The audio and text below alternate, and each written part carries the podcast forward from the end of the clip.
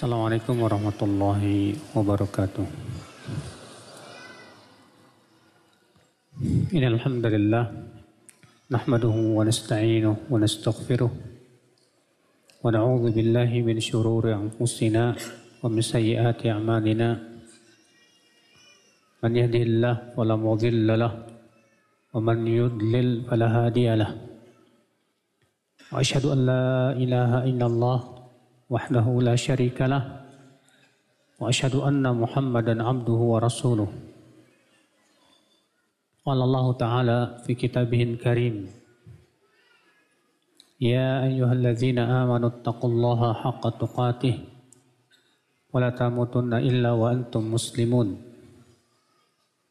وقال تعالى يا أيها الناس اتقوا ربكم الذي خلقكم من نفس واحدة وخلق منها زوجها وبث منهما رجالا كثيرا ونساء واتقوا الله الذي تساءلون به والأرحام إن الله كان عليكم رقيبا. وقال تعالى يا أيها الذين آمنوا اتقوا الله وقولوا قولا سديدا يصلح لكم أعمالكم ويغفر لكم ذنوبكم ومن يطع الله ورسوله فقد فاز فوزا عظيما. أما بعد فإن أصدق الحديث كتاب الله وخير الهدي هدي محمد صلى الله عليه وسلم وشر الأمور محدثاتها وكل محدثة بدعة وكل بدعة ضلالة وكل ضلالة في النار. Pembahasan kita pada hari ini saudaraku tentang keindahan Islam. Islam agama kita itu indah sekali. Bagaimana tidak? Karena ia turun dari yang maha indah. Allah Al-Jamil. Allah yang maha indah. Tentunya Allah indah perbuatannya. Indah sifatnya. Indah namanya. Indah syariatnya. Indah takdirnya. Semua indah. Walaupun terkadang di mata kita kurang indah. Tapi kita terkadang memandang keindahan itu hanya sebatas dengan syahwat. Sedangkan Allah melihat keindahan itu dengan maslahat. Agama kita ini indah. Bagi siapa? Bagi orang yang mau berpikir. Adapun orang yang tidak mau berpikir, orang yang hanya mengikuti syahwat, orang yang hanya sebatas cinta dunia, dia akan memandang agama kita ini nggak indah. Agama ini berat. Lihat orang yang senantiasa mengikuti syahwat itu, Pak. Mereka memandang agama kita ini berat pacaran haram, musik haram, riba haram, ini haram. Apa katanya? Kok agama ini berat sekali?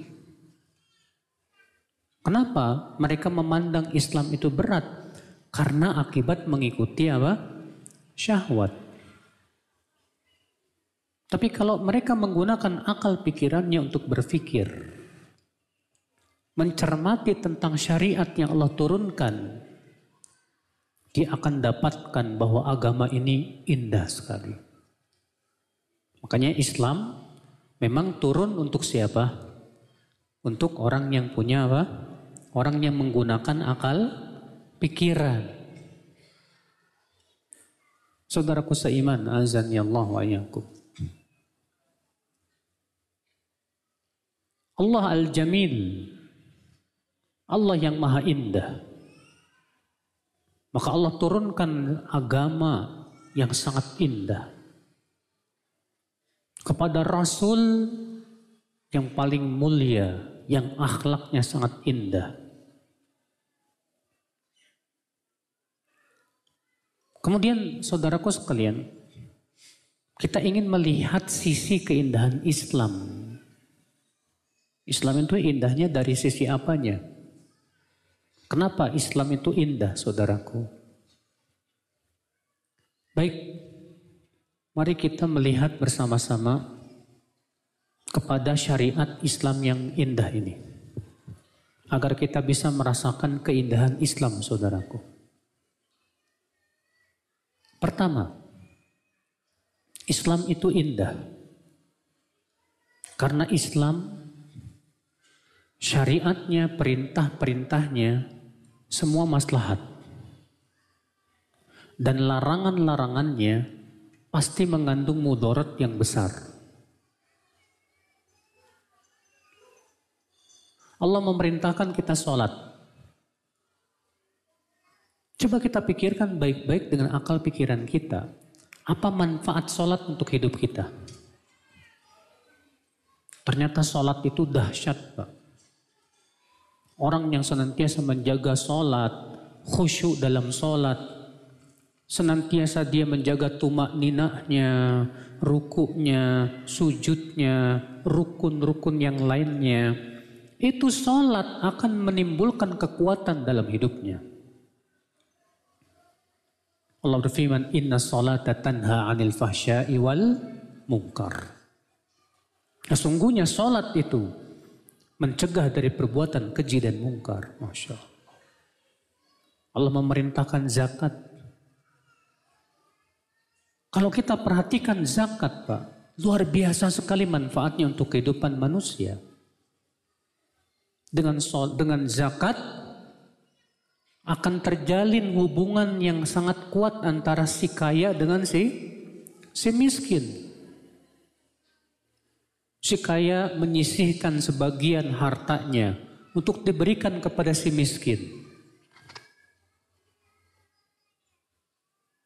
Sehingga pada waktu itu si kaya tidak merasa dirinya superpower. Tapi si kaya tahu bahwasanya harta ini adalah titipan dari Allah Subhanahu wa taala. Maka Allah wajibkan zakat dan ternyata zakat itu tidak mengurangi harta. Rasulullah sallallahu alaihi wasallam bersabda, "Wala tanqusu sadaqatun min wala tunqisu sadaqatun min mal." Sedekah tidak mengurangi harta. Justru orang semakin menzakati hartanya, semakin barokah, semakin diberkahi oleh Allah hartanya itu saudaraku. Lihat saudaraku, dengan disyariatkannya zakat, itu manfaat buat si kaya itu sendiri. Apa manfaat zakat untuk si kaya saudaraku? Yang pertama tadi, hartanya diberkahi. Yang kedua, menghilangkan sifat pelit, koret. Dikeluarkan 2,5 persen dari hartanya itu, Pak. Diberikan kepada fakir miskin. Maka dengan cara itu mendidik dan melatih hatinya supaya tidak pelit dan memperhatikan sekitarnya orang-orang miskin. Manfaat yang ketiga buat si kaya saudaraku sekalian mencegah dirinya dari api neraka. Karena harta yang tidak dizakati kelak pada hari kiamat nanti akan mengadab dia. Allah berfirman, "Walladzina yaknizuna adh-dhahaba wal fiddah wa la yunfiqunaha fi sabilillah fabashshirhum bi'adzabin alim." Dan orang-orang yang menumpuk-numpuk emas dan perak dan tidak mengeluarkan zakatnya, maka berikan kabar gembira buat mereka dengan adab yang pedih.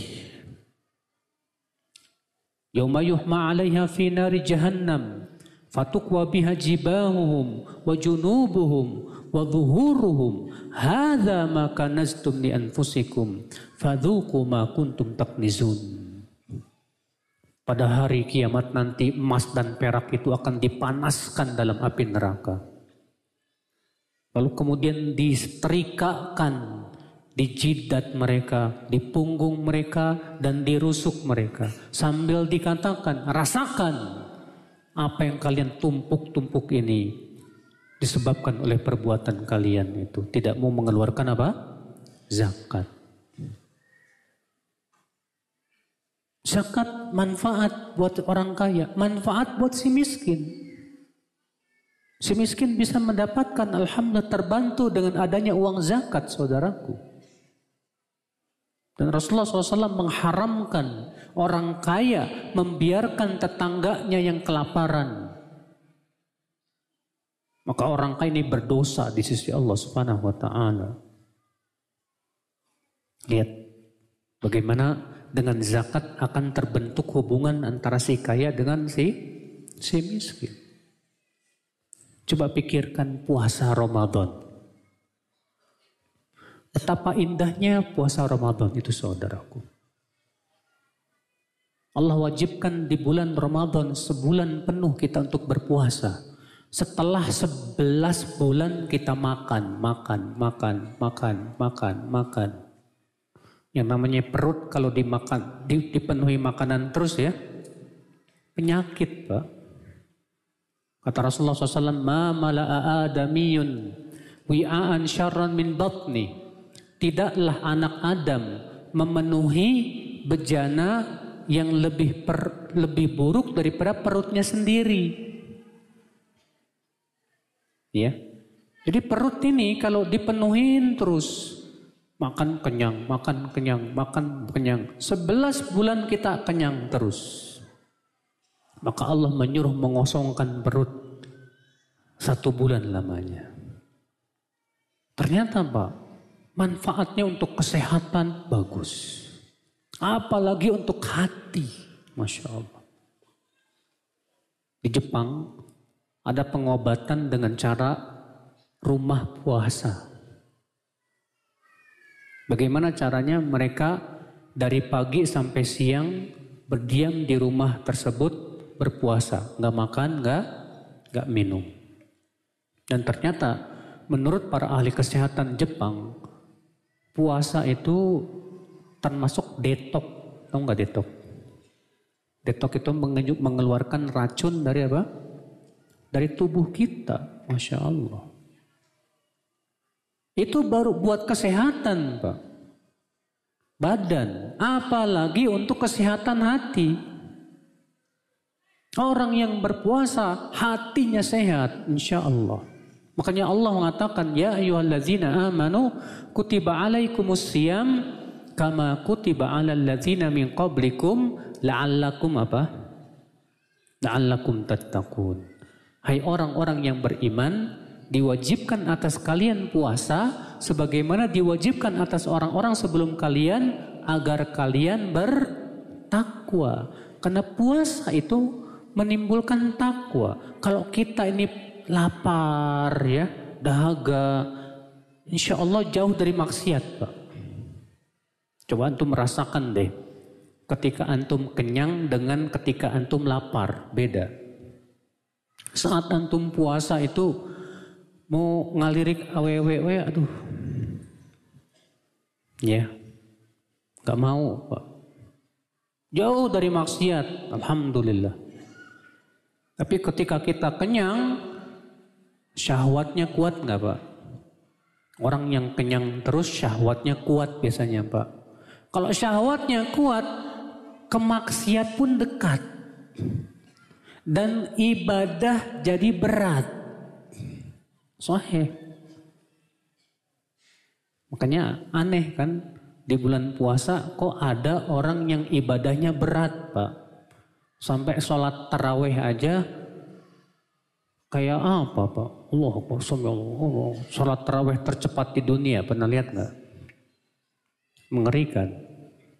Padahal tujuan daripada bulan puasa itu mendekatkan diri kepada kepada Allah Subhanahu wa taala. Masya Allah. Lihat, orang yang berpikir tidak melihat kepada beratnya puasa.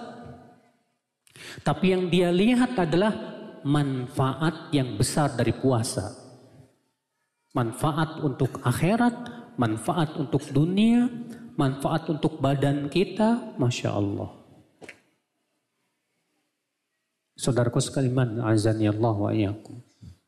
Coba perhatikan, syariat kita ini indah sekali ya. Selalu syariat kita ini mempertimbangkan antara maslahat dan apa? Mafsadah. Semua yang maslahat diperintahkan. Semua yang mafsadah mudorot, bahaya dilarang. Allah berfirman, Yas'alunaka anil khamri wal maisir. Mereka bertanya kepadamu tentang arak dan judi. Qul fihima ithmun kabiru wa manafi'u linnas. Wa ithmuhuma akbaru min naf'ihima. Mereka bertanya kepadamu tentang arak dan judi. Katakan, di dalam arak dan judi ada dosa dan ada manfaat-manfaat untuk manusia. Tuh lihat. Allah menyebutnya dengan sigot muntahal jumu. Sigot muntahal jumu itu menunjukkan manfaatnya tidak sedikit. Tapi Allah mengatakan apa? Wa ismuhuma akbaru min naf'ihima. Tapi dosanya, mudorotnya lebih besar daripada apa? Manfaatnya. Maka Allah haramkan tidak? Allah haramkan. Makanya jangan melihat dari sisi manfaatnya tanpa melihat sisi apa? Mudorotnya. Dan jangan sebatas melihat dari sisi mudorotnya tanpa melihat sisi apa? Manfaatnya. Kalau bertemu antara manfaat dengan mudorot, kita lihat mana yang lebih besar. Kalau ternyata lebih besar mudorotnya, haram. Kalau ternyata lebih besar manfaatnya, boleh disyariatkan. Tuh lihat agama kita seperti itu Pak. Betapa indahnya Islam. Semua syariatnya tidak lepas dari mempertimbangkan ini. Antara maslahat dan apa? Dan mudarat. Kalau bertemu dua maslahat, maka diambil maslahat yang lebih besar. Kalau bertemu dua mudorot, maka dihindarkan mudorot yang lebih besar dan diambil mudorot yang lebih ringan. Luar biasa, Masya Allah. Ini yang pertama.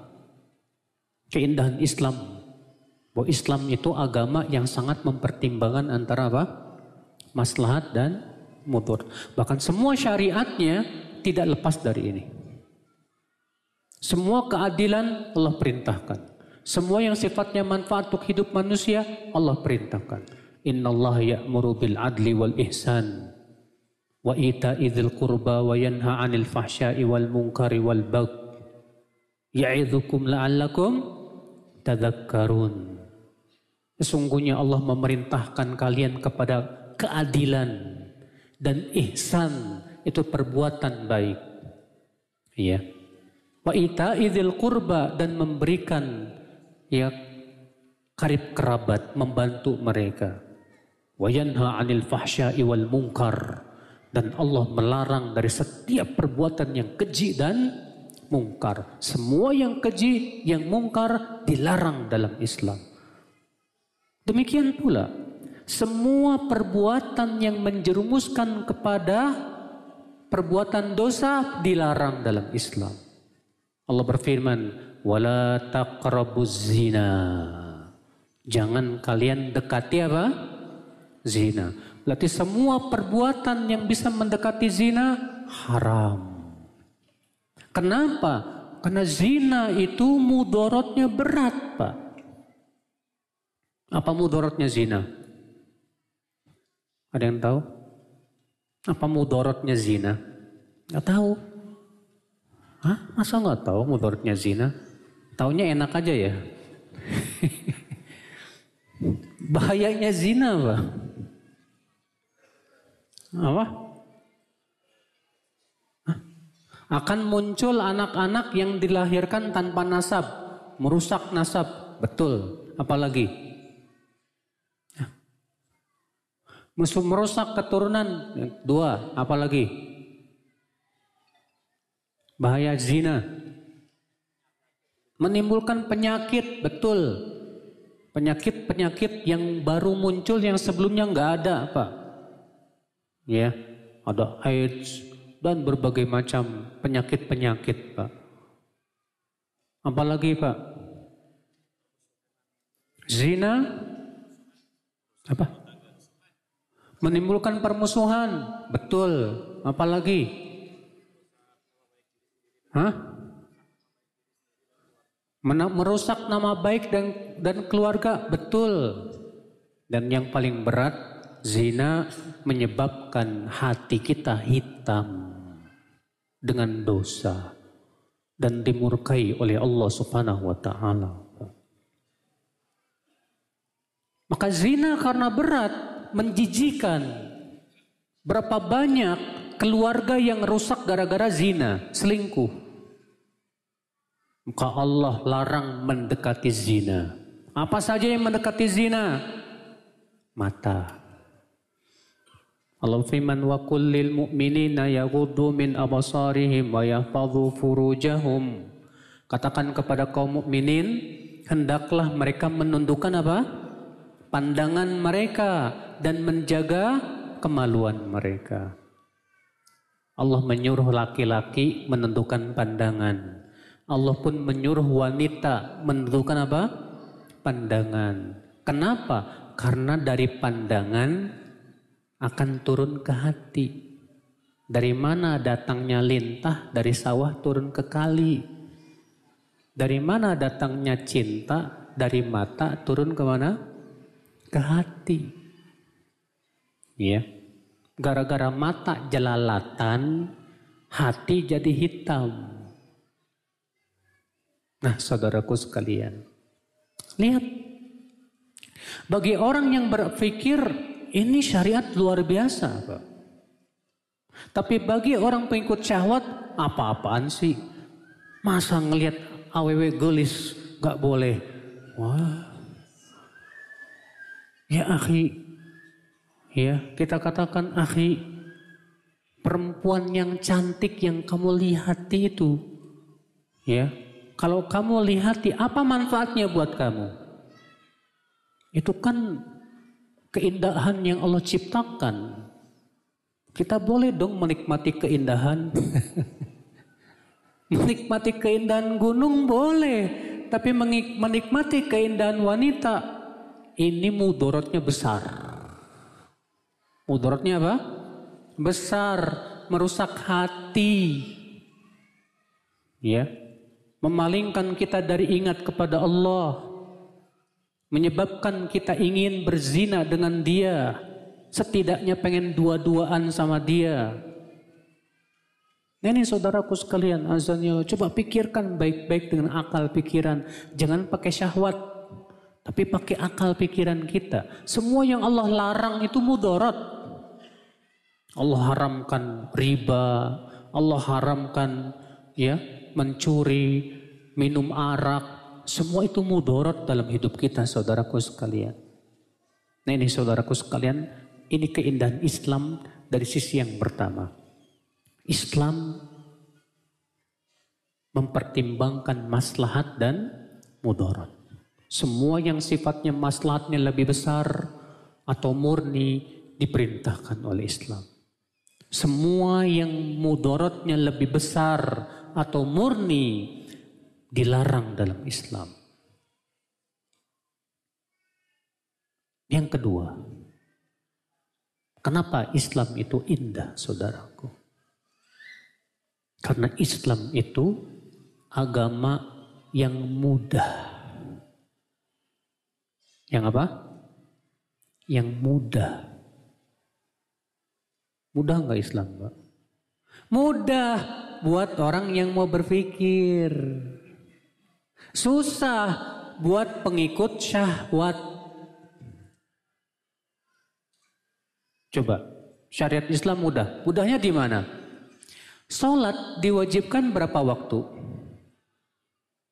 Sholat diwajibkan berapa waktu? Lima. Subuh, zuhur, asar, maghrib, isya. Antum sholat berapa menit? Hah?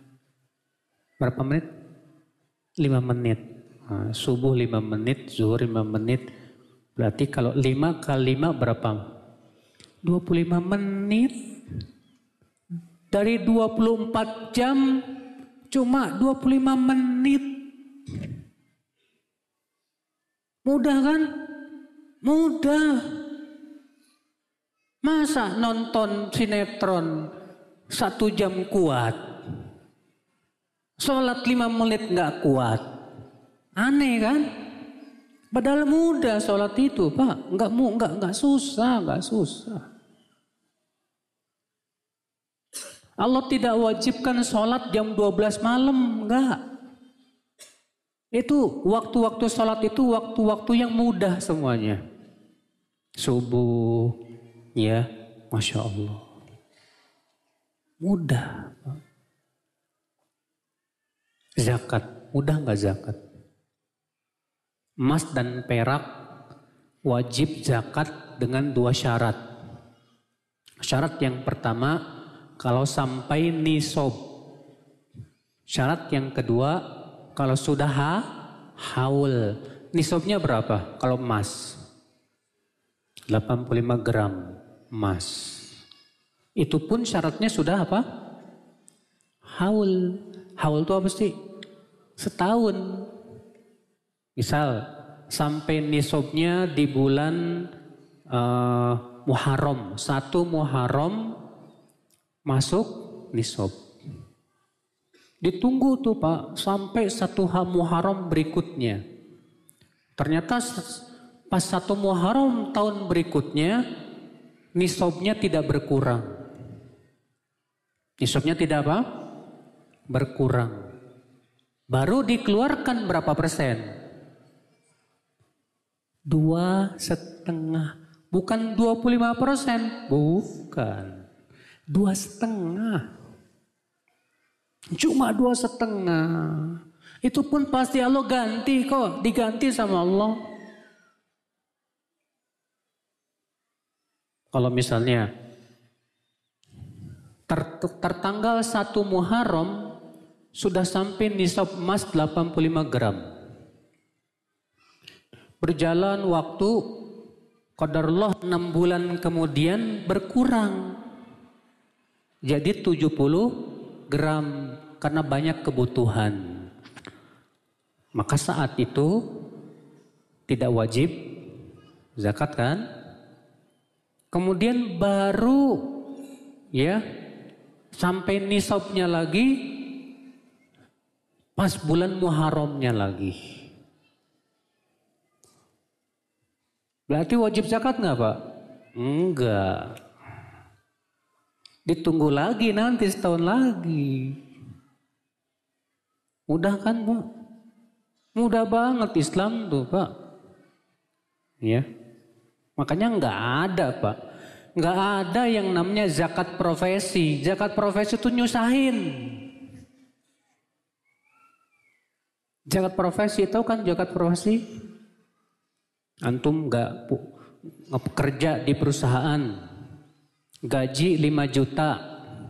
Pas gajian langsung dipotong 2,5 persen. Aneh. Saya pernah nanya kepada orang yang mengatakan wajib zakat profesi. Pak, saya mau tanya sama kamu. Apa dalilnya kamu bahwa zakat profesi itu harus dikeluarkan?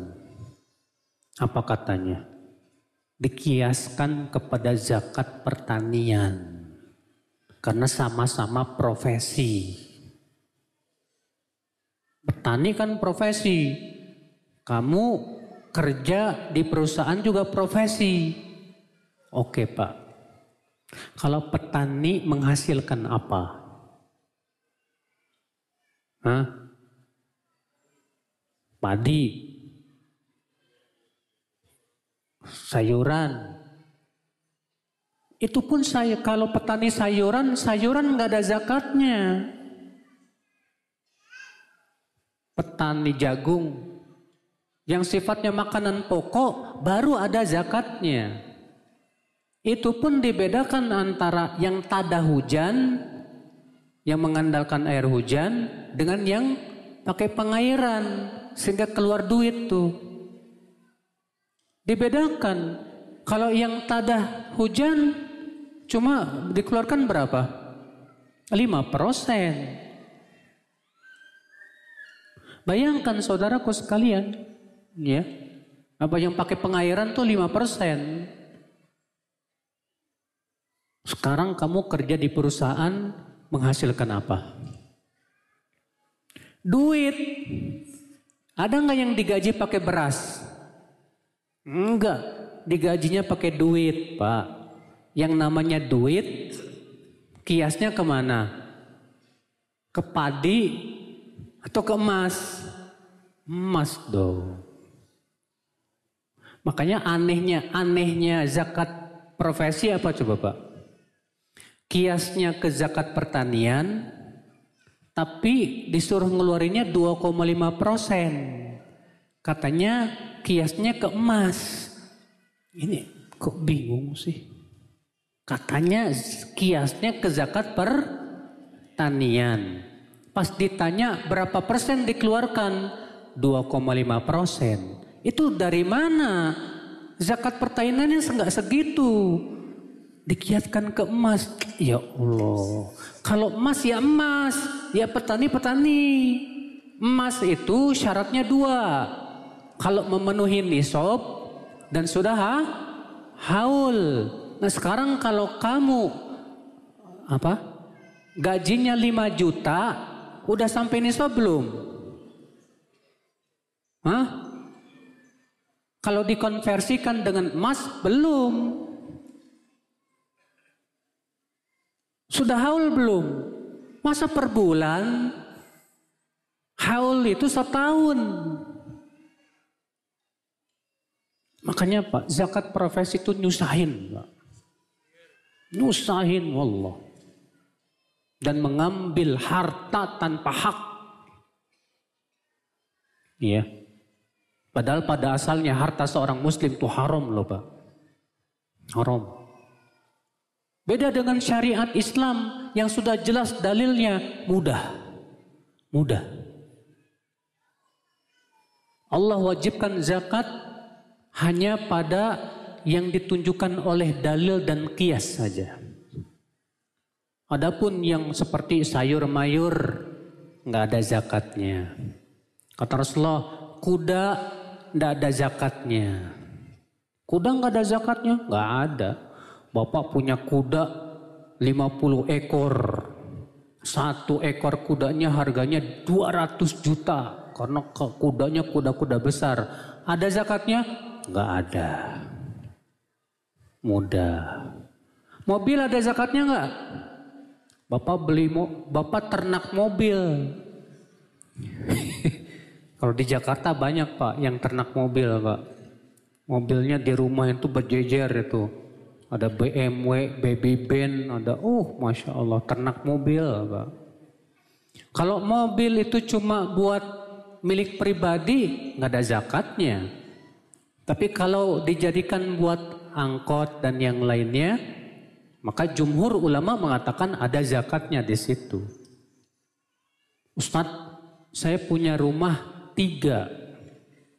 Satu di Pondok Indah, yang satu di Pondok Damai, ya, yang satu di tempat yang lain. Ada zakatnya enggak? Rumah enggak ada zakatnya.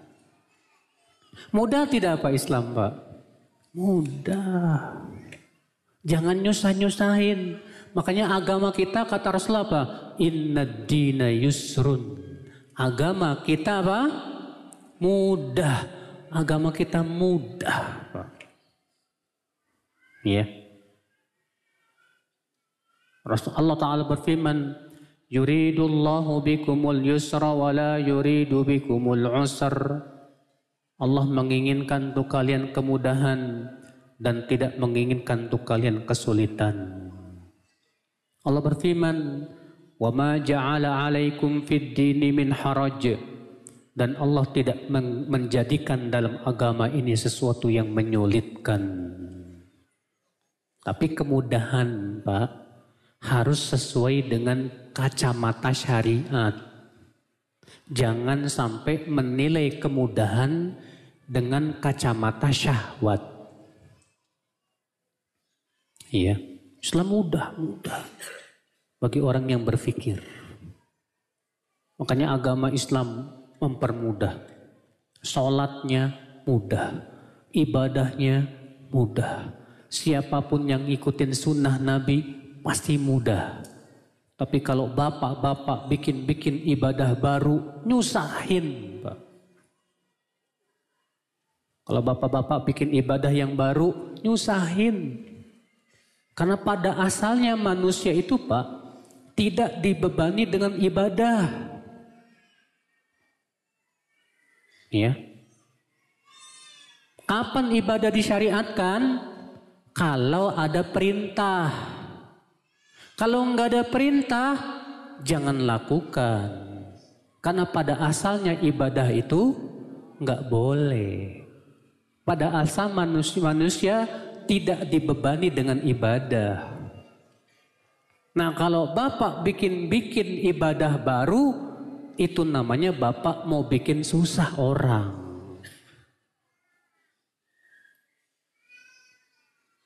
Ada orang Pak, sholatnya susah banget Pak.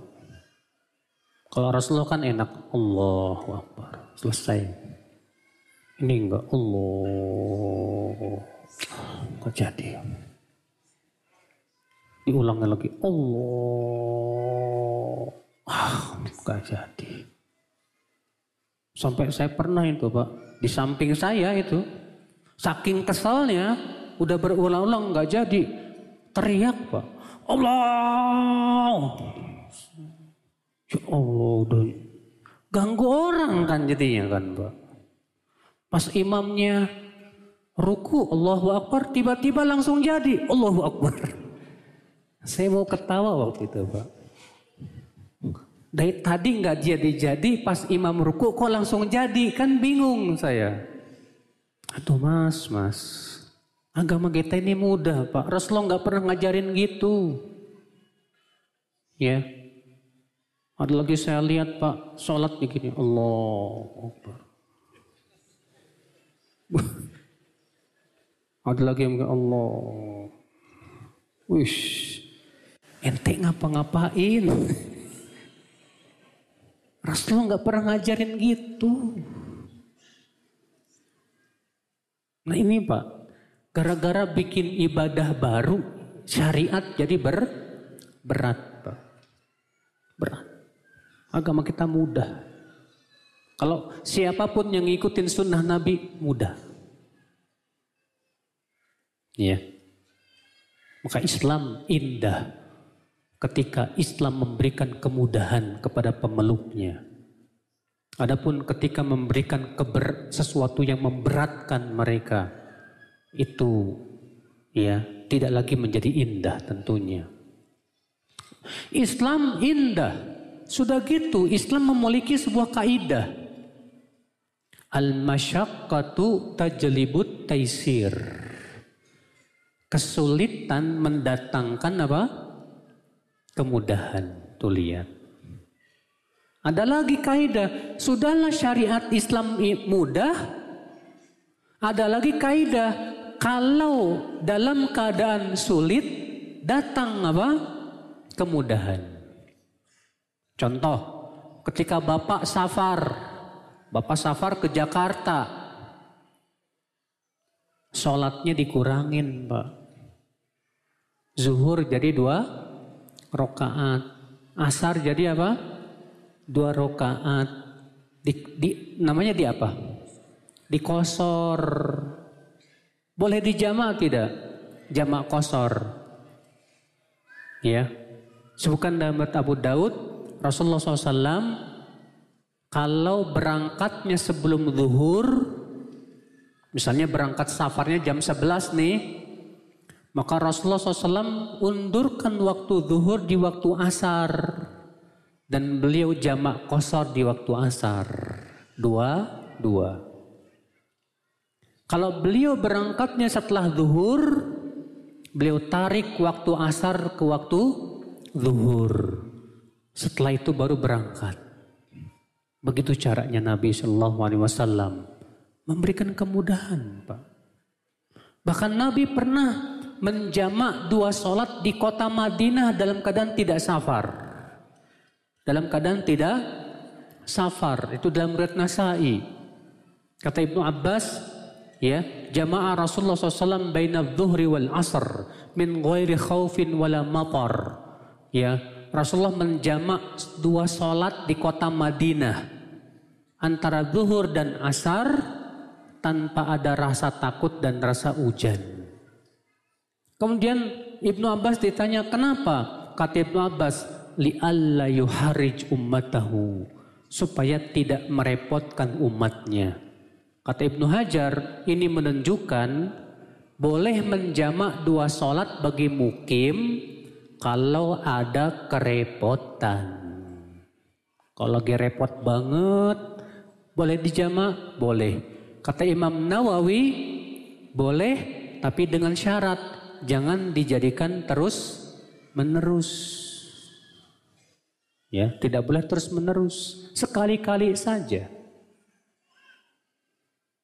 Mudah tidak Pak? Mudah Islam itu. Masya Allah. Iya. Dalam masalah dunia Pak. Dalam masalah dunia.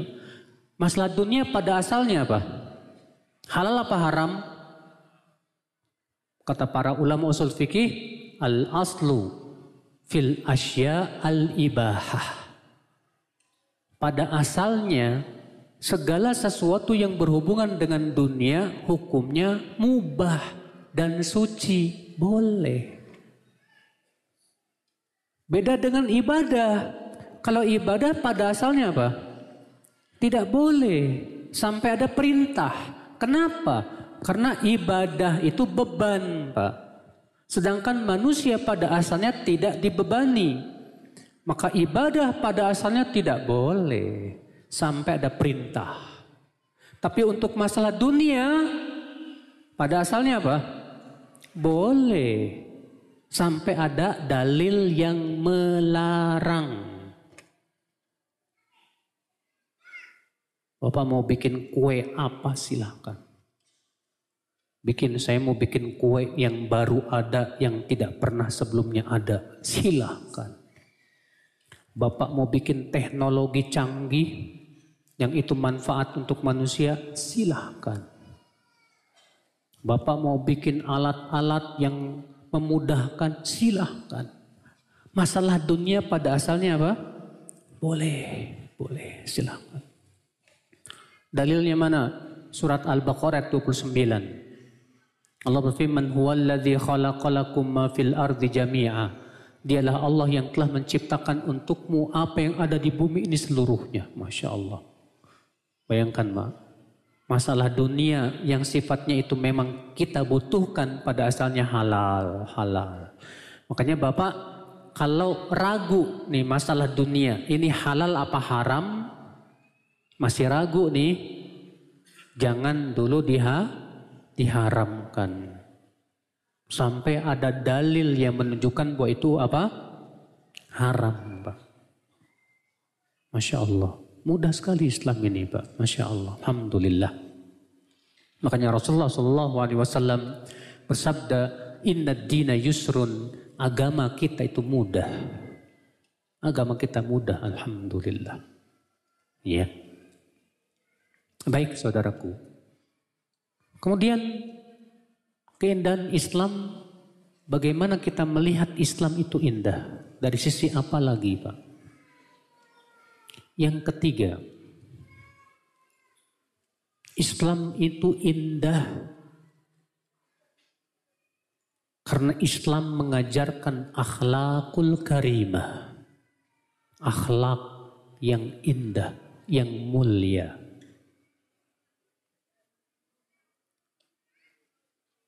Islam memerintahkan kepada semua akhlak yang baik.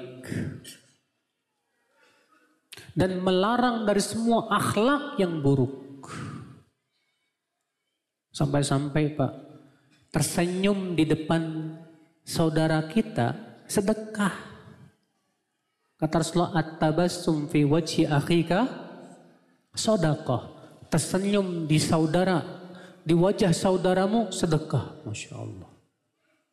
Dalam hadis yang lain Rasulullah SAW bersabda, La tahkiranna minal ma'rufi syai'an.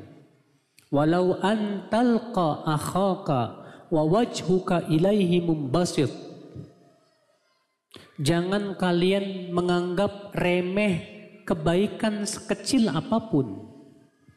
Walaupun kalian bertemu dengan saudaramu dalam keadaan wajahmu berseri-seri kepada dia. Rasulullah ditegur sama Allah pak. Gara-gara wajahnya muka masam. Sama siapa? Sama orang buta. Allah berfirman apa? Abasa wa tawalla. Anja'ahul a'ma. Muhammad Abbas. Abbas itu dia bermuka masam. Hanya karena datang kepadanya orang buta sama orang buta aja tetap kita disuruh senyum. Padahal dia nggak ngelihat kita loh pak. Gimana sama orang melek? Makanya saya heran. Sebagian ikhwan kalau ketemu orang tuh mahal banget sih senyumnya ya Allah ya Robbi. Sama akhwat baru senyum-senyum. Ganjen. Ya. Ya akhi, senyumlah. Wallahi senyumnya antum tuh nilainya sedekah di sisi Allah. Ya, tapi jangan senyum-senyum sendiri, Pak. Nanti sangka gila antum. Saudaraku seiman, azani Allah wa ayakum. Akhlak, akhlakul karim. Sama tetangga, antum punya tetangga gak? Hah? Punya tetangga gak di rumah mas? Punya? Sama tetangga kita wajib berbuat baik mas. Ada seorang wanita dilaporkan kepada Rasulullah SAW. Ya Rasulullah, inna fulana, hai Rasulullah. Sesungguhnya fulana itu hai Rasulullah. Suka sholat malam, rajin puasa sunnah, rajin sedekah. Tapi sayang hai Rasulullah, dia suka menyakiti tetangganya dengan lisannya. Apa kata Rasulullah? Hiya min ahlin nar. Dia termasuk termasuk penduduk api neraka. Pada sholatnya, sholat malamnya rajin pak. Puasa sunnahnya rajin pak. Sedekahnya rajin. Gara-gara lisannya suka nyakiti tetangga. Kata Rasulullah dia termasuk penduduk api neraka. Tuh lihat. Kemudian dikatakan lagi, wahai Rasulullah, ada lagi seorang wanita yang sholatnya cuma sholat wajib, jarang sholat sunnah, nggak tahajud, sedekahnya sedikit, tapi dia tidak pernah menyakiti siapa pun. Kata Rasulullah, dia termasuk penduduk surga. Masya Allah. Akhlak, Pak. Akhlak. Bahkan dalam Islam, Pak. Akhlakul karimah. Amal yang paling berat dalam timbangan di sisi Allah. Rasulullah SAW bersabda, Laisa syai'un azqalu fil mizan inda Allah yaumal qiyamah min husnil khuluq. Tidak ada amal yang lebih berat timbangannya di sisi Allah nanti pada hari kiamat dari akhlak yang apa? Yang baik. Akhlak yang baik, saudara. Masya Allah. Ya. Maka dari itu saudaraku sekalian, agama kita ini agama adab. Agama akhlak. Yang muda wajib menghormati yang tua. Yang tua hendaknya menyayangi yang muda. Kata Rasulullah SAW, Laisa minna malam yarham sogirona wa yuwakkir kabirana Wa ya'rif li alimina haqqah. Bukan golongan kami orang yang tidak menyayangi yang lebih muda dan tidak menghormati yang lebih tua dan tidak mengetahui hak para ulama. Iya. Lihat saudaraku sekalian, Islam indah sekali ya Pak. Disuruh kita untuk berakhlak mulia. Disuruh kita menjadi orang yang pandai berterima kasih. Kata Rasulullah SAW, Man sana'a ilaikum ma'rufan fakafi'uh. Fa'illam tukafi'uh. Fad'u lahu. Hatta tarau annakum qad kafa'tumuh. Siapa yang berbuat kebaikan kepada kalian, Balas dengan yang sama. Jika kalian tidak bisa membalas dengan yang sama, doakan dia sampai kalian menganggap kamu sudah ber, apa, membalas kebaikannya. Masya Allah, subhanallah. Walaupun Pak, kita yang memberi tidak dianjurkan mengharapkan balasan, tidak mengharapkan terima kasih, tidak pula mengharapkan doa, tidak. Tapi kita yang dikasih oleh Islam disuruh supaya berterima kasih. Pak. Dengan cara balas dengan yang sama. Ya, indah Islam ini. Ya akhal Islam azan ya Allah. Islam melarang gibah. Kenapa? Karena berhubungan dengan kehormatan seorang muslim. Betapa agungnya Islam. Islam melarang untuk mencaci maki dan melukai hati seseorang. Bahkan Rasulullah SAW menganggap di antara orang yang paling buruk di sisi Allah itu siapa? Kata Rasulullah SAW, di antara orang yang paling buruk di sisi Allah, yaitu orang yang ditinggalkan orang-orang karena takut lisannya yang tajam. Man wada'ahun nas ittiqa'a fuhsyih. Gara-gara lisannya tajam, kalau ngomong suka nyakitin hati, akhirnya orang-orang tidak mau dekat sama dia. Kata Rasulullah, ini termasuk orang yang paling buruk di sisi Allah subhanahu wa ta'ala. Kan ngeri Pak. Islam mengajarkan kita tawadu dan melarang kita sombong. Setinggi apa pun ilmu kita, Jangan sombong. Setinggi apa pun, har, sebanyak apa pun harta kita, dilarang sombong. Setinggi apa pun jabatan kita, haram sombong. Jangan sombong dengan harta, dengan jabatan, dengan amal, dengan apa? Ilmu. Dilarang oleh Allah Subhanahu wa taala. Rasulullah SAW sabda apa? La yadkhulul jannah man kana fi qalbihi mithqala dhaq mithqala dzarratin min kibrin tidak akan masuk surga orang yang ada di hatinya sebesar biji sawi dari apa? Kesombongan. Bayangkan. Sebesar biji sawi kesombongan saja bisa menyebabkan pelakunya nggak masuk surga. Lo ada apa kita bersombong hanya karena kita bisa hafal Quran? Emang habis ngafal Quran kita disuruh sombong. Gak boleh ya akhi. Ada apa kita sombong hanya karena kita sudah banyak menguasai ilmu. Haram alaik.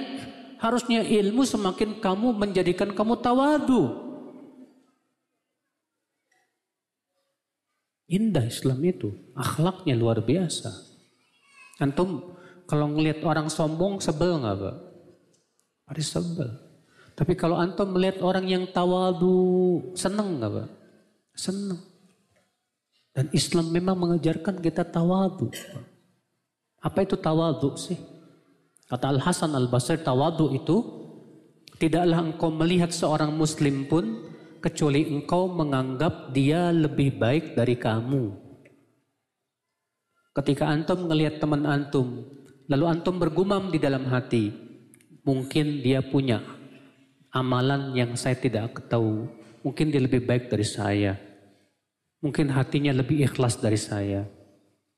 Mungkin dia lebih takut dari dari saya. Ya, itu tawadu namanya Pak. Lihat saudaraku sekalian azan ya Allah wa ya. Bagaimana Islam mengajarkan kita akhlak, akhlak. Sesama muslim berakhlak. Hatta kepada orang kafir disuruh berakhlak. Antum punya tetangga yang non muslim haram mengganggu dia nggak boleh. Bikin kegaduhan-kegaduhan misalnya mengganggu dia haram dalam Islam tidak boleh. Hatta tetangga kita non muslim tidak boleh. Itu akhlak Islam Pak. Nah ini saudaraku sekalian azani Allah yakum. Anak diwajibkan berbakti kepada orang orang tua. Orang tua diwajibkan dalam Islam untuk menyayangi anak. Sehingga hubungan antara orang tua dengan anak pun luar biasa. Itu keindahan Islam, Pak. Orang yang punya jabatan diwajibkan oleh Islam untuk melaksanakan amanah. Dan diingatkan bahwa jabatan itu amanah dan kelak akan dimintai pertanggungjawabannya oleh Allah Subhanahu wa taala. Maka dengan cara itulah saudaraku kalau orang yang pejabat-pejabat yang menjalankan Islam yang kafah, insya Allah nggak bakalan korupsi, Pak. Pejabat yang paham agama, nggak bakalan berbuat zolim, Pak. Nggak. Untuk mengambil harta rakyat sepeser pun dia takut dia. Pejabat yang betul-betul menjalankan Islam, yang masuk Islam secara kafah, Adapun pejabat yang tidak menjalankan Islam, KTP-nya Islam, tapi tidak menjalankan Islam, korupsi dia, Pak. Mengambil harta rakyat. Na'udzubillah, nasallallahu salamat wal afiyah. Makanya Islam itu luar biasa, Pak. Indah sekali bagi orang yang mau berpikir. Kemudian saudaraku sekalian, apalagi keindahan Islam, akhi? Di antara keindahan Islam, bahwa agama Islam itu agama ilmiah. Agama apa? Ilmiah. Semua harus berdasarkan keterangan yang nyata dari Allah dan Rasul. Agama Islam ya menyuruh kita beragama ini benar-benar di atas dasar yang kokoh, di atas keyakinan, Makanya Rasulullah Shallallahu Alaihi Wasallam bersabda apa Pak? Dakma yari buka ila yari buk. Tinggalkan yang meragukan kepada sesuatu yang tidak apa? Meragukan. Lihat, agama kita ilmiah harus di atas sesuatu yang sifatnya meyakinkan. Adapun sesuatu yang sifatnya meragukan, tinggalkan. Kalau antum meragu, ini haram atau halal? Halal atau apa? Haram. Kata Rasulullah apa? Tinggalkan yang ragu, ambil yang yakin. Kalau itu berhubungan dengan masalah dunia, kaidahnya ada. Masalah dunia pada asalnya apa? Halal. Ya udah. Ya. Ada dasarnya? Ada. Antum beribadah wajib semua di atas dasar Pak, ilmiah.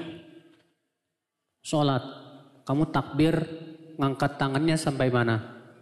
Allahu Akbar. Kata ternyata disebutkan dalam hadis-hadis yang sahih Rasulullah mengangkat tangan tuh sampai bahu. Dalam satu riwayat riwayat Bukhari Rasulullah mengangkat tangan sampai apa? telinga. Imam Syafi'i menggabungkan ujungnya sejajar dengan telinga, bawahnya sejajar dengan apa? Bahu. Ya. Lihat saudaraku, ada dasarnya. Cara rukunya gimana? Harus ada dasarnya Pak. Jangan cuma ikut-ikutan Pak. Kalau antum cuma ikut-ikutan, Berarti antum nggak ilmiah. Ilmiah itu kalau antum tahu apa? dalilnya, keterangannya, hujahnya. Makanya agama Islam itu tidak pernah mengajarkan kita sebatas ikut-ikutan aja, ikut-ikutan aja tanpa tahu dasarnya. Salah itu, Pak. Makanya Imam As-Suyuti berkata apa? Ajma'al ulama ala anna taqlid laisa bil ilm wa anna al muqallid laisa bil alim. Kata Imam Suyuti, para ulama semua sepakat bahwa orang yang cuma ikut-ikutan taklid itu bukanlah ilmu dan pelakunya tidak disebut ulama. Cuma ikut-ikutan. Antum ibadah begini, ikut-ikutan. Dalilnya mana? Nggak tahu. Saya terus ngapain? Saya cuma ngikut doang. Ya akhi, kalau bisa kamu tahu dalilnya Pak supaya kita beragama kita itu di atas keyakinan. Ya. Terkadang ada sebagian orang berkata, bisa jadi Ustadz saya punya dalil yang kamu tidak tahu. Agama kita bukan berdasarkan bisa jadi, Pak. Bisa jadi Ustadz saya punya dalil yang kamu tidak tahu. Kita katakan apa? Bisa jadi ustadz kamu tidak punya dalil. Yang namanya bisa jadi itu masih 50 50, 50 persen, 50 persen meragukan, Pak, meragukan. Makanya Pak, pendapat yang paling kuat, hadis lemah itu tidak boleh diamalkan. Kenapa? Karena hadis lemah itu menghasilkan keraguan. Bapak tahu tidak Pak? Hadis lemah yang lemahnya ringan saja. Itu kalau ada di dalam sanatnya perawi yang disifati apa? Sayyiul hifz. Buruk hafalan. Kapan seorang perawi disebut buruk hafalan? Kata Al-Hafidh Ibnu Hajar, ya, Sayyiul hifz itu adalah Allah yatarajjah janibu sawabi ala janibi khata'ihi sisi salahnya seimbang dengan sisi benarnya. Tuh. Salah benarnya seimbang, maka dia buruk hafalan. Berarti kalau seimbang dan salahnya se, apa salah dan benarnya seimbang, ini namanya apa? Meragukan. Sedangkan Rasulullah mengatakan apa? Tinggalkan yang meragukan. Maka pendapat yang paling kuat, pendapat Imam Bukhari dan Muslim, bahwa hadis yang lemah, walaupun lemahnya ringan, tetap tidak boleh, tidak bisa dipakai. Kenapa? Karena menghasilkan kera, keraguan. Sedangkan agama kita harus berdasarkan di atas apa? Sesuatu yang yakin, yang ilmiah, jelas dasarnya, Al-Qur'annya, hadisnya yang sahih, perkataan para ulamanya. Perkataan ulama bukan dalil.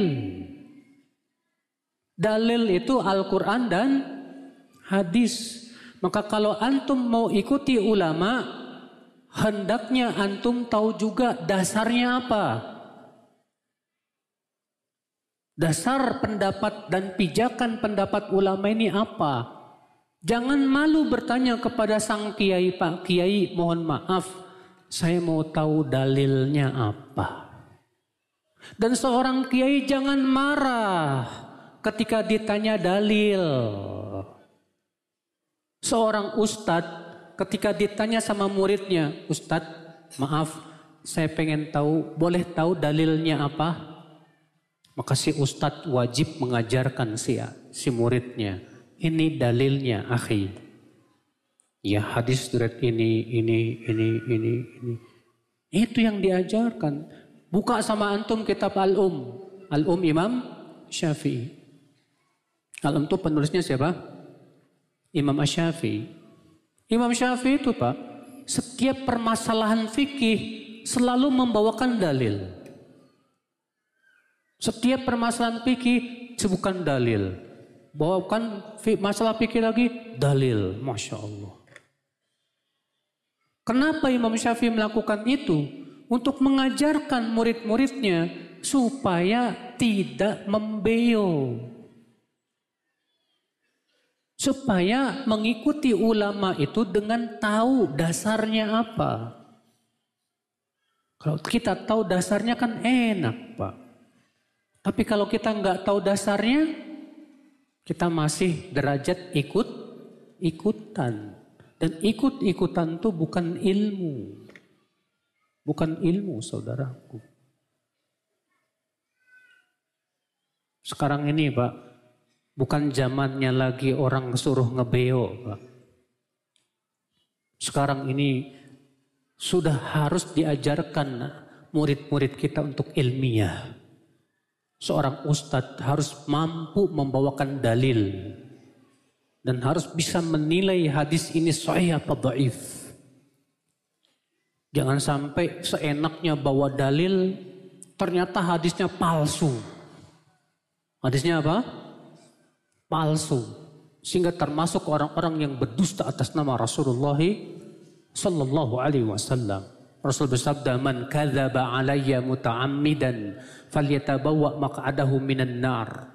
Siapa yang berdusta atas namaku dengan sengaja, hendaklah ia mempersiapkan tempat duduknya di mana?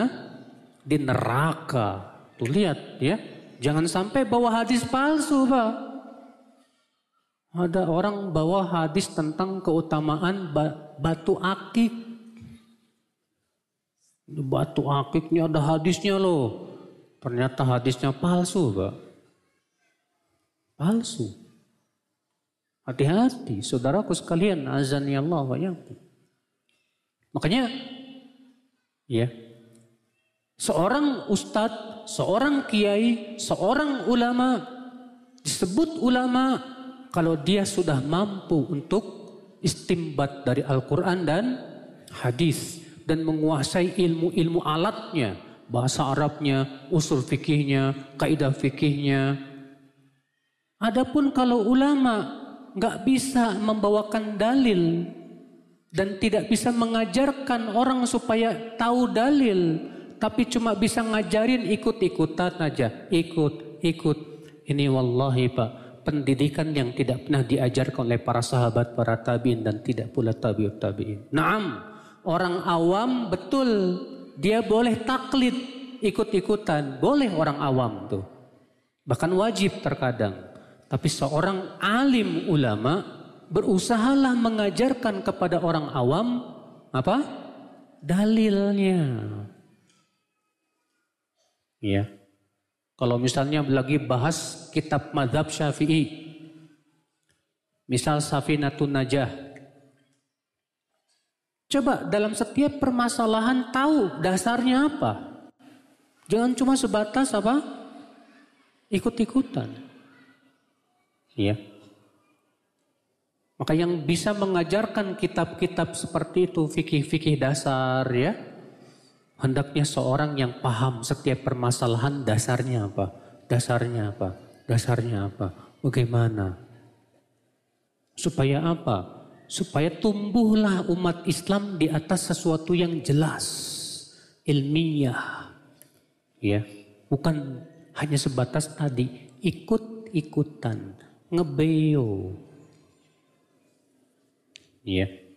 Ini saudaraku sekalian, masalahnya kan kita banyak masyarakat Pak yang lebih senang jadi apa lebih senang ngebeo apa?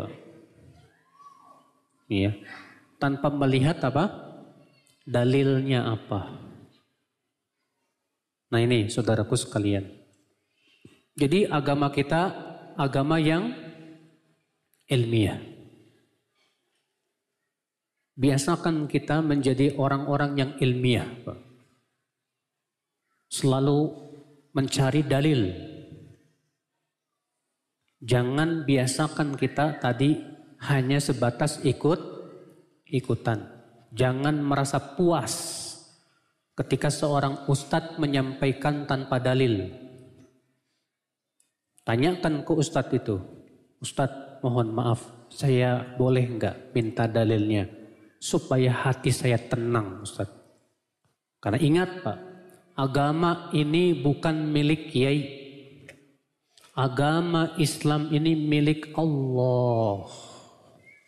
Allah berfirman, "Ala lillahi dinul khalis." Ingatlah, milik Allah lah agama yang murni ini, Pak. Agama yang murni ini milik Allah. Karena agama milik Allah, siapa pun yang berbicara tentang agama ini wajib ada keterangannya dari siapa?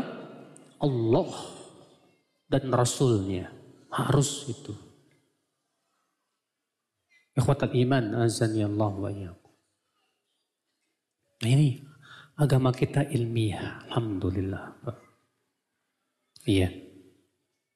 Makanya Bapak lihat deh. Di dalam Islam tuh ada sebuah ilmu yang luar biasa, Pak. Yang tidak akan Bapak temukan pada agama-agama yang lain. Dalam Islam ada sebuah ilmu yang luar biasa yang tidak akan Bapak temukan dalam agama yang lain. Ilmu apa itu? Ilmu hadis. Bapak kalau belajar ilmu hadis, Bapak akan mempelajari yang disebut dengan ilmu jarah wa ta'dil. Bagaimana menilai perawi ini. Perawi ini bisa dipercaya atau tidak. Ada ilmunya Pak. Menilai hadis ini sahih atau tidak. Ada ilmunya Pak. Namanya ilmu mustalah hadis. Ternyata untuk menilai suatu hadis itu sahih apa tidak, gak sembarangan Pak. Ya. Harus pertama dikumpulkan dulu hadis itu. Semua lafad-lafadnya. Semua jalan-jalannya. Kemudian baru dilihat setiap jalannya. Ya. Sahih apa tidak. Baru kemudian diputuskan hadis ini sahih atau dhaif atau hasan. Ini tidak ada pada agama mana pun juga. Nggak ada. Dalam agama Nasrani tidak ada. Misalnya sanadnya sahih, nggak ada. Tapi dalam Islam ada. Sanad hadis ini sahih. Hadis ini do'if. Hadis ini maudhu. Subhanallah. Makanya kita bersyukur Pak. Alhamdulillah. Dengan adanya para ulama hadis, kita bisa memilah mana yang sahih, mana yang apa? Yang dhaif. Itulah memang sekali lagi agama kita ini ilmiah, ya. Nah ini saudaraku sekalian azan ya Allah wa yakum. Jadi agama kita adalah agama yang indah saudaraku sekalian. Lalu apa konsekuensinya Bapak sekalian kalau agama kita ini indah? Konsekuensinya saudaraku sekalian. Yaitu kita berusaha untuk semangat menjalankan agama ini. Perintah-perintahnya dan larangannya, perintahnya kita laksanakan, larangannya kita jauhi. Usahakan. Karena agama kita indah, agama kita luar biasa. Maka jadilah Anda pemeluk agama Islam yang kuat. Banggalah Anda dengan keislaman Anda.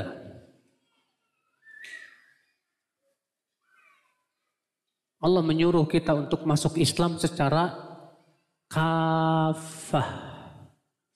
Allah berfirman, Ya ayyuhalladzina amanu dhulu fis silmi kafah. Wala tattabi'u khutuwati syaitan. Hai orang-orang yang beriman, Masuklah kalian ke dalam Islam secara kafah. Apa kafah itu Pak? Keseluruhan, jangan sebagian-sebagian. Dan jangan kamu ikuti jalan-jalan setan. Agama kita indah, maka jalankan secara kafah. Dalam cara berpakaian kita, dalam cara tidur kita, dalam cara rumah tangga kita, dalam akhlak kita, Bahkan cara buang air. Cara apa? Buang air. Karena Islam ini sempurna sudah, Alhamdulillah. Dan di antara keindahan Islam. Di antara keindahan Islam, apa? Islam itu agama sempurna, Alhamdulillah. Allah berfirman apa? Al-yawma akmaltu lakum dinakum. Pada hari ini aku telah sempurnakan untukmu agamamu. Alhamdulillah sudah sempurna. Enggak butuh lagi ditambah-tambah. Enggak. Sudah sempurna. Udah cukup kita ikuti aja. Kita jalankan saja. Kayak akal Islam. Usahakan setiap kita Pak. Untuk menjalankan Islam dalam kehidupan kita sehari-hari Pak. Dan tidak mungkin kita bisa menjalankan Islam kecuali dengan cara apa? Menuntut ilmu. Duduk di majlis ta'lim. Belajar tentang Al-Quran, tafsirnya. Belajar tentang hadis-hadis Nabi Shallallahu Alaihi Wasallam dan syarahnya. Baca kitab-kitab para ulama. Sehingga pada waktu itu kita punya ilmu dan bisa kita amalkan Bapak sekalian. Makanya perintah Allah dalam Al-Quran untuk menuntut ilmu banyak. Allah berfirman, Afala yatadabbarun Al-Quran. Tidakkah mereka mentadaburi Al-Quran? Allah menyuruh kita mentadaburi Al-Quran. Dan mentadaburi Al-Quran hakikatnya menggali ilmu yang ada dalam Al-Quran. Rasulullah SAW bersabda, Talabul ilmi faridatun ala kulli muslimin wa muslimah. Menuntut ilmu wajib atas setiap muslim dan apa? Dan muslimah. Tuh lihat. Ilmu yang dimaksud di sini ilmu apa? Ilmu agama. Ilmu din kata para ulama. Ya. Nah, kita harus rajin. Semua kita harus mau belajar. Duduk di majelis ilmu, saudaraku sekalian. Jangan sampai saudaraku sekalian, majelis ilmu kita tinggalkan. Lebih senang kita pergi ke bioskop atau tempat-tempat yang lainnya. Sementara majelis taklim kita tinggalkan. Wallahi ya akhi, kapan saja majelis taklim sepi, di situlah musuh-musuh Islam akan sangat mudah merusak Islam. Tapi ketika majlis taklim ramai, orang belajar tentang Islam, insya Allah musuh Islam tidak akan bisa merusak Islam. Agama ini tegak dengan ilmu, Mbak. bukan dengan kebodohan. Perjuangan itu akan berhasil dengan ilmu, Pak, bukan sebatas semangat. Maka kita wajib menuntut ilmu. Agar kita bisa melaksanakan syariat Allah yang sangat indah ini saudaraku sekalian. Dan kalau kita menuntut ilmu, ya akhi, berusahalah ya, naik tingkat. Jangan sampai 10 tahun ngaji, bahasa Arab nggak bisa. Saya merasa heran, sebagian ikhwan udah lama ngaji pak, puluhan tahun. Sampai detik ini bahasa Arab tetap aja nggak bisa. Sayang banget loh Pak. Berarti kan itu menunjukkan dia menuntut ilmunya nggak punya target. Yang penting saya duduk di majlis taim dah sudah. Tapi nggak mau belajar yang lebih tinggi lagi, lebih tinggi lagi. Usahakan. Imam Syafi'i mengatakan apa?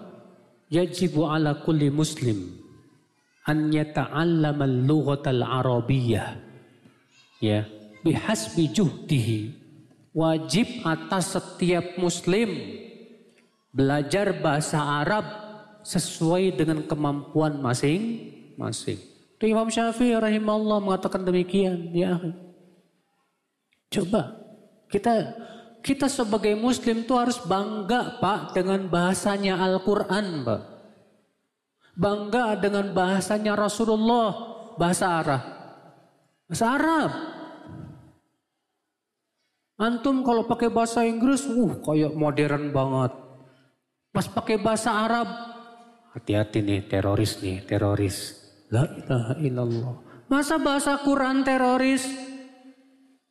Ini orang yang mengatakan bahasa Arab itu teroris sebetulnya ingin merusak Islam tanpa ketahuan. Al-Quran bahasa Arab, hadis bahasa Arab. Kalau kita nggak bisa bahasa Arab, mana mungkin kita bisa memahami apa? Al-Quran dan hadis Nabi Shallallahu Alaihi Wasallam. Nah pelajari ya akhi. Belajar sungguh-sungguh. Dalami Islam. Ini agama indah ini. Syariatnya indah ini. Jangan malas untuk belajar Islam. Ya, sudah berapa ayat yang sudah kita pelajari. Sudah berapa hadis yang sudah kita pelajari. Sudah berapa kitab yang sudah kita pelajari. Usahakan saudaraku. Jangan cuma sibuk ngikutin berita di Facebook, ya, di YouTube dan yang lainnya. Lah ya akhi, di kuburan kita nggak bakalan ditanya tentang itu. Kita akan ditanya tentang siapa Robmu, siapa nabimu, dan apa agamamu. Berarti berarti kita wajib mengenal Allah. Dan tidak mungkin kita mengenal Allah kecuali dengan menuntut ilmu. Wajib mengenal Rasulullah. Dan tidak mungkin kita mengenal Rasulullah kecuali dengan menuntut ilmu. Dan wajib mengenal agama kita Islam dan tidak mungkin kita bisa mengenal Islam kecuali dengan menuntut ilmu Allah. Maka orang yang tidak mau menuntut ilmu dipastikan nggak bisa jawab di kuburan. Coba. Ketika ditanya siapa Tuhanmu, siapa Robmu, bingung. Apa agamamu, siapa nabimu? Ya akhi, semua butuh ilmu saudaraku.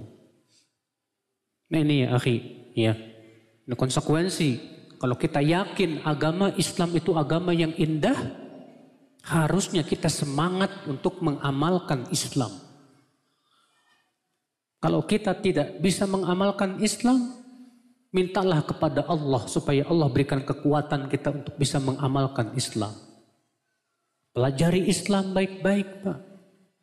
Jangan pernah kita cuek Sibuk hanya sebatas mencari dunia, dunia, dunia, dunia. Sampai kapan kita cari dunia terus? Kita nggak bakalan hidup selamanya di dunia, Pak. Semua kita bakalan mati. Kullu nafsin dha'iqatul maut. Setiap jiwa pasti pasti akan merasakan kematian itu. Maka saatnya kita saudaraku sekalian, jangan terus dilalaikan dan kehidupan dunia. Allah berfirman, "Alam ya'ni lilladzina amanu an takhsha'a qulubuhum li dzikrillah wa ma nazala minal haqq." Belum saatkah untuk orang-orang yang beriman agar hati mereka menjadi takut dengan zikir dan mengingat Allah? Belum saatnya kah? Sementara kita terus sibuk dengan mencari dunia, dunia dan dunia, mengejar jabatan, tahta, Ya akhi, azan ya Allah wa inilah ya akhi. Kalau kita yakin sekali lagi syariat Islam, syariat yang indah, agama Islam, agama yang indah, mari kita semangat mempelajari Islam. Mari kita berusaha untuk amalkan Islam secara kafah. Jangan sebagian, sebagian. Iya. Baik, saya kira cukup ya kajian kita di pagi hari ini kita buka tanya jawab. Apakah gibah dapat berpengaruh terhadap hubungan sesama muslim? Sangat berpengaruh. Kenapa kamu gibahin dia? Karena ada kebencian di hatimu kepada dia. Yang kedua, karena kamu menganggap remeh dia. Sebab kalau kamu tidak menganggap dia remeh, kamu tidak akan gibah. Makanya lihat ayat gibah. Ya. Apa memperolok. Allah berfirman, Ya ayuhalladzina amanu. La yaskhar qawmun min qawmin asa an yakunu khairan minhum wala nisa'um min nisa'in asa ayyakunna khairam minhun dari surat Al-Hujurat ayat 12 itu. Hai orang-orang yang beriman, janganlah sebagian kalian memperolok sebagian yang lain. Boleh jadi yang diperolok lebih baik daripada yang memperolok. Ini memberikan sinyal bahwa orang yang memperolok orang lain, menggibah orang lain, merasa dirinya lebih baik. Yang pertama kali mengatakan saya lebih baik siapa Pak? Iblis. Itu termasuk akhlak yang sangat tidak baik Pak. Bahkan dalam menurut Imam Ahmad, sebab seseorang diadab dalam kubur, di antaranya gibah. Gibah. Hati-hati Pak, jangan suka gibah. Kalau antum baca kitabnya Imam Nawawi, dalam kitab Al-Azkar antum akan dapatkan di situ penjelasan beliau tentang gibah luar biasa. Sampai-sampai kata Imam Nawawi termasuk gibah itu dengan kerlingan mata. Sebatas kita mengerlingkan mata saja masuk gibah kata Imam Nawawi. Di antaranya kata Imam Nawawi termasuk gibah mengeluarkan lidah. Ada orang lewat, terus kita sama teman kita ngomong, itu kata Imam sudah gibah. Ya, hati-hati loh. Makanya hati-hati, gibah itu pak, terkadang kita nggak ngerasa kita sudah menggibah.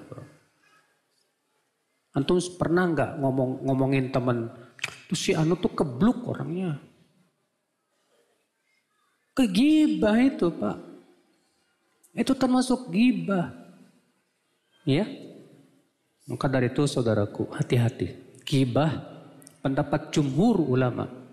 Hampir seluruh ulama mengatakan gibah itu termasuk dosa besar. Memang ada sebagian kecil ulama mengatakan dosa kecil. Seperti Imam Ghazali. Tapi Ulama yang lain menganggap gibah termasuk dosa besar, bukan dosa kecil. Ustadz dalam Islam ada istilah ahlus sunnah wal jamaah. Siapakah mereka itu Ustadz? Jadi gini Pak, sejarah pertamanya muncul penamaan ahlus sunnah itu di zaman tabi'in.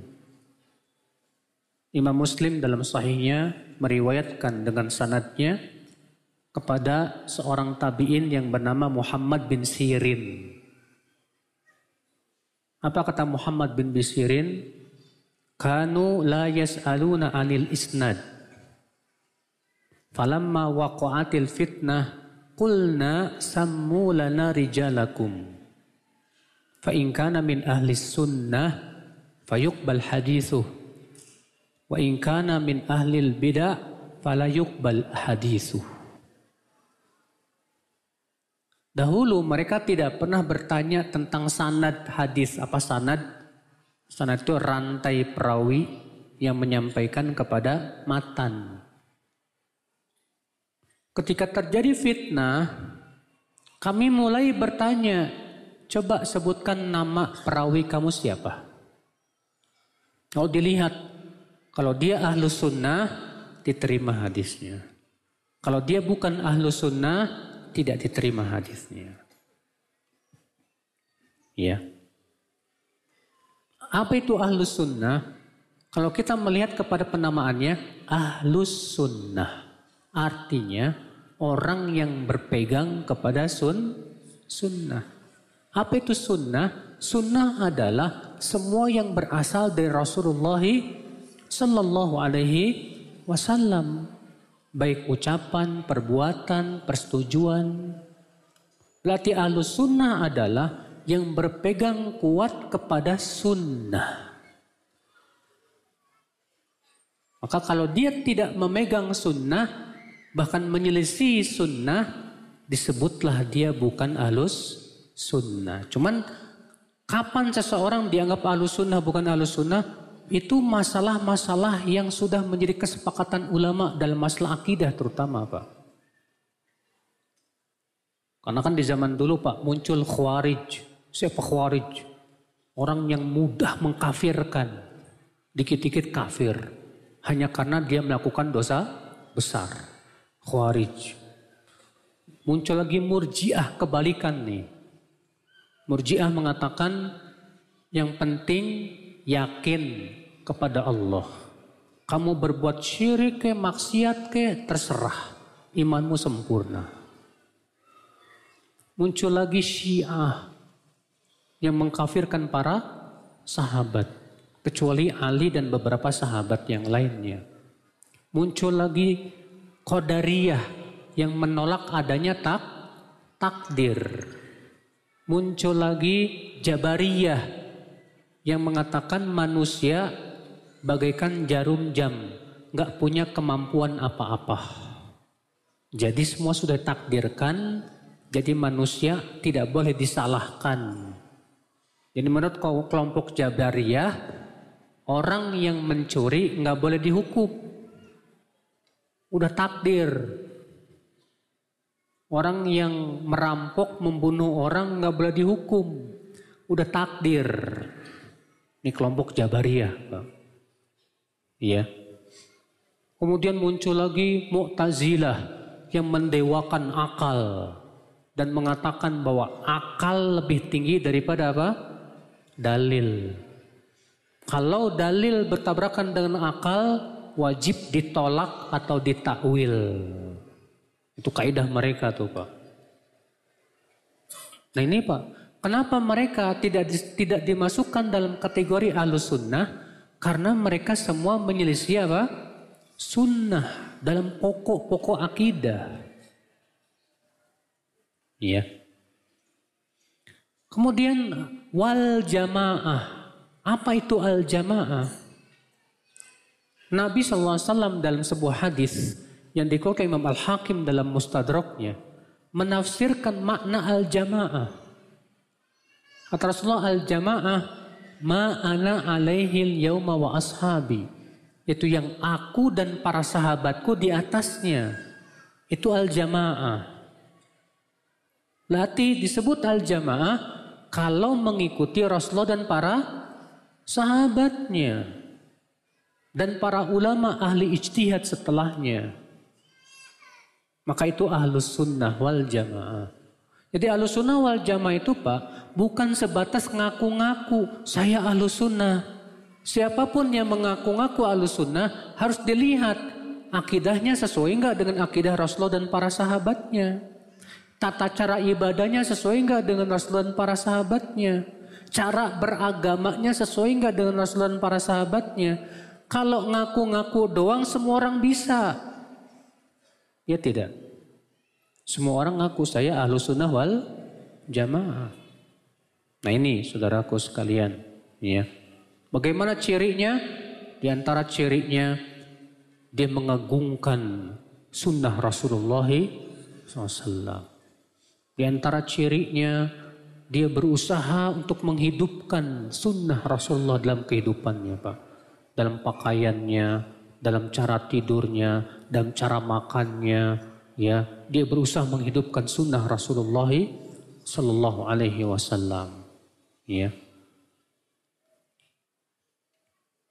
Bagaimana agar kita bisa selamat dari gempuran hoax di akhir zaman? Dalam Islam sudah diajarkan.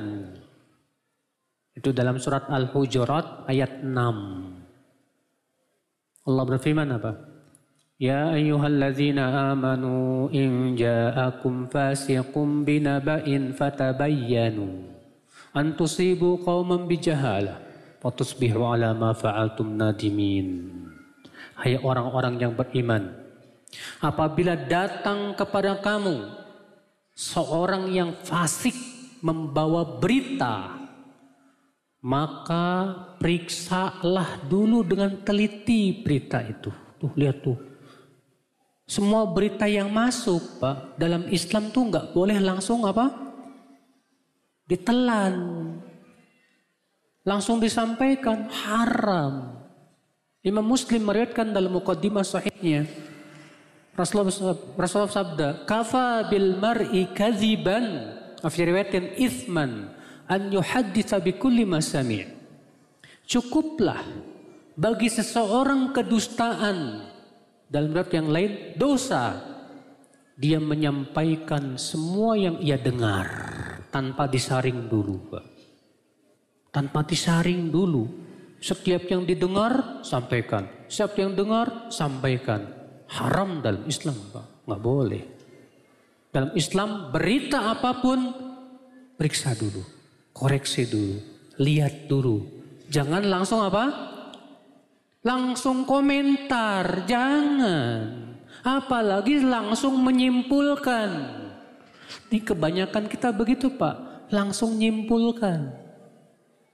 Oh, oh begitu. Padahal tidak seperti itu. Tabayun dulu, tabayun dulu. Penting. Bahkan Rasulullah mengancam. Apa ancamannya orang yang menyebarkan berita hoax. Sebutkan dalam hadis riwayat Bukhari dan Muslim. Ya. Rasulullah SAW suatu malam Pak bermimpi di bawah dua malaikat. Lalu Rasulullah melewati orang yang apa? Mulutnya itu disobek sampai ke tengkuknya. Hidungnya disobek lagi sampai ke tengkuknya. Matanya disobek lagi sampai ke tengkuknya. Yang kanan selesai, yang kiri. Demikian. Yang kiri selesai, ini udah bagus lagi, begitu lagi. Rasulullah bertanya, siapa itu? Mengerikan sekali. Kata malaikat itu dia orang yang keluar rumah. Lalu ia menyebarkan kebohongan. Sehingga kebohongannya menyebar ke mana-mana. Berita hoax orang yang menyebarkan berita hoax ini nih Pak, terancam diadab dalam kuburnya. Hati-hati. Makanya kalau kita mau menyebarkan berita, ya, pertama periksa dulu berita ini benar atau tidak. Yang kedua, kalau itu benar, tanya ahli para alim ulama, berhak nggak disebarkan? Karena enggak setiap berita boleh apa? Disebarkan. Dalilnya mana? Surat An-Nisa ayat 82. Ya. Allah mengatakan dalam surat An-Nisa ayat 62 itu Wa idza ja'aka wa idza ja'ahum amrun minal amni awil khawfi ada'u bih Apabila datang kepada mereka orang-orang munafik berita yang berhubungan dengan keamanan dan rasa takut, maka mereka segera menyebarkannya, Pak. Allah menyebutkan itu sifat orang munafik, Pak. Yang suka langsung nyebarin berita, ya. Datang berita, langsung sebarkan, itu sifat orang munafik ternyata, Pak. Lalu Allah mengatakan apa? walau radduhu ila rasul wa ila ulil amri minhum. Hendaklah mereka kembalikan dulu kepada rasul atau alim ulama di antara mereka. Apakah ini berita berhak disebar atau tidak? Karena kalau berita itu bikin provokasi, jangan disebar. Iya. Dalam Islam jelas kok Pak, dalil-dalilnya, manhajnya dalam menerima berita itu, apalagi yang sifatnya hoax. Ya.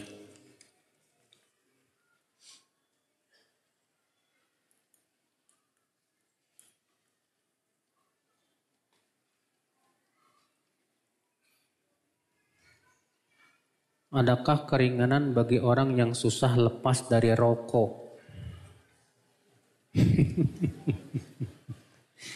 Sepertinya di sini masih banyak yang merokok deh. Sebetulnya Pak, cobalah berpikir dengan jernih ya tentang rokok itu mudorot dengan manfaatnya lebih besar mana. Kalau Allah mengatakan mereka bertanya kepadamu tentang arak dan judi. Katakanlah di situ ada dosa dan di situ ada manfaat manfaat. Tapi dosanya lebih besar daripada apa? Haram nggak pak? Nah coba kamu yang merokok berpikir dengan jernih ya, tapi syaratnya yang jernih dulu. Coba timbang manfaat rokok dengan mudarat rokok lebih besar mana?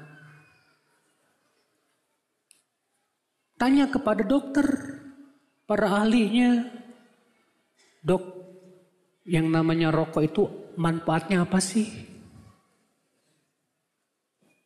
Coba Pak, tanya. Mudorotnya apa enggak?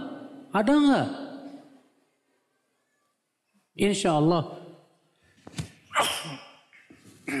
kalau antum berpikir secara jernih, Alhamdulillah, antum akan dapatkan, Pak, Ternyata rokok itu mudorotnya jauh lebih besar. Daripada apa? Manfaatnya. Jangan pernah berhujah mengatakan begini. Buktinya kopi. Kopi kan mengandung apa? Hah? Kafein. Kafein kan berbahaya. Kata siapa berbahaya? Justru para dokter kebanyakan mengatakan kafein bagus berbahaya kalau berlebihan. Semua makanan juga kalau berlebihan mah berbahaya. Ya. Maka dari itu saudaraku, cobalah berpikir secara jernih ya tentang hukum rokok ini. Apa tentang rokok ini? Manfaatnya lebih besar atau mudorotnya? Ya.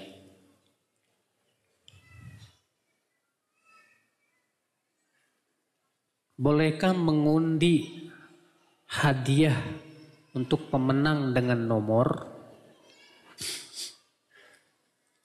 Mengundi Pak, ada yang boleh, ada yang haram.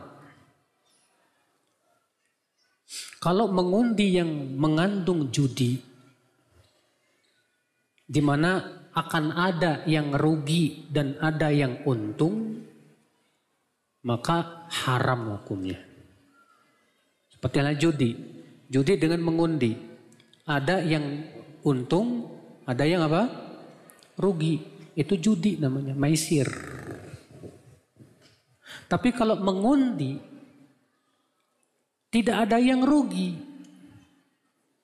Cuma sebatas untuk mengatur siapa yang duluan.